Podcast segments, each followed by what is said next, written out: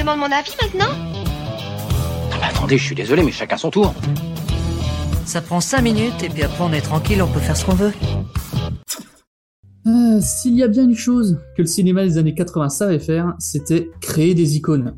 Des personnages tellement marquants qu'ils font maintenant partie de la pop culture et que vous connaissez sans doute sans même avoir vu les films qui les ont vus naître. On a eu le droit à de nombreux héros, bien sûr, du Rambo, du Luke Skywalker, du Indiana Jones, du Marty McFly et j'en passe, mais aussi des monstres, et souvent plus marquants que les héros de leur propre film.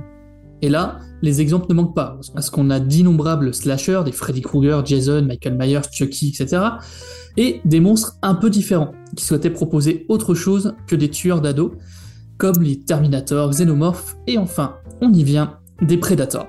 Alors pourquoi faire autant de name dropping dans une critique qui est censée parler de près, direz-vous?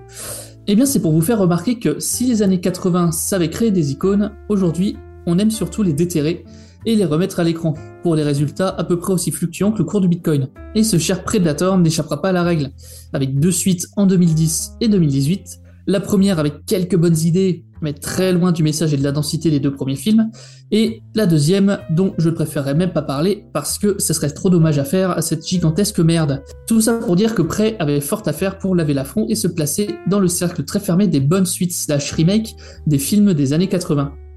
Et pour mettre fin au suspense, on peut dire que oui, le film s'en sort plutôt bien, même particulièrement bien, sur certains points. Alors, il n'est pas parfait, ni meilleur que le premier film, contrairement à ce que j'ai pu lire à droite à gauche. Mais on est en face à un réalisateur qui semble avoir compris ce que représente cet alien, pour nous proposer une histoire originale tout en respectant l'héritage du personnage. Le premier point qui frappe au visage de près, c'est que bordel, qu'est-ce que c'est beau Le réalisateur a à disposition les magnifiques décors de Calgary au Canada, et il prend le temps de nous les montrer de toutes les manières possibles. Contrairement à Predator 3, pour ne citer que lui, dont la jungle manquait cruellement d'authenticité, ici on est dans un lieu qui vit vraiment, avec sa faune, sa flore.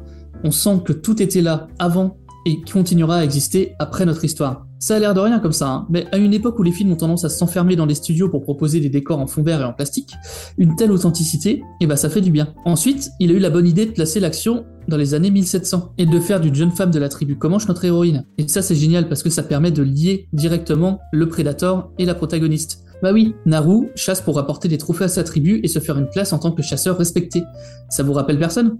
Et Naru, justement, une héroïne qui s'éloigne clairement des adversaires du Predator, mais dont je me suis pas lassé tout au long du film. C'est dû bien sûr à la bonne interprétation d'Humber Mindhunter, mais aussi à l'écriture du personnage qui, même si un peu forcé par moments, reste une protagoniste attachante et pertinente au vu de la situation dans laquelle elle se trouve. Avec cette héroïne encore loin d'avoir atteint son potentiel, Dan Trachtenberg veut nous ramener à la base de ce qu'était le Predator, la survie, face à un prédateur ultime. Et clairement, ça, c'est réussi. Et le prédateur dans tout ça? Eh ben, j'en dirai pas trop pour vous garder le plaisir de la découverte, mais là aussi, on est sur un retour aux sources assez évident. Il est là pour dénicher les meilleurs prédateurs de la planète et les vaincre, ni plus, ni moins. Du moins dans l'histoire du film, parce que le prédateur, comme évoqué un peu plus tôt, c'est bien plus qu'un slasher bête et méchant. Il est là pour représenter quelque chose. Et Maxime l'a très bien expliqué dans son avis. Dans le 1, c'était le retour de l'homme à sa place de proie, dans un cinéma américain, souvent bourré de testostérone et de mégalomanie. Et dans Prêt, eh bien, je vais pas vous donner trop de détails, mais pour moi, c'est cette partie qui n'est pas vraiment réussie. Le réalisateur a clairement essayé d'insuffler un message, et c'est pour moi une partie du film où il s'est pris un peu les pieds dans le tapis, ne sachant jamais vraiment choisir entre l'iconisation de son personnage et le message qu'il essayait de faire passer. Pour conclure, on est face à une suite clairement digne malgré ses défauts, et sans aucune discussion possible bien supérieure au dernier Predator qu'on a eu en 2010 et 2018, avec des personnages attachants, un décor sublime et un Predator revigoré comme au premier jour. On a même des clins d'œil assez subtils pour les fans de la première heure. On est sur un grand oui de mon côté. J'oserais même vous conseiller d'en profiter pour découvrir les deux premiers Predators, pour pouvoir profiter de toute la subtilité de ce film. Bref, c'est sur Disney ⁇ je vous le conseille, vous pouvez y aller, vous passerez un bon moment. Ah, tu me demandes mon avis maintenant? Attendez, je suis désolé, mais chacun son tour.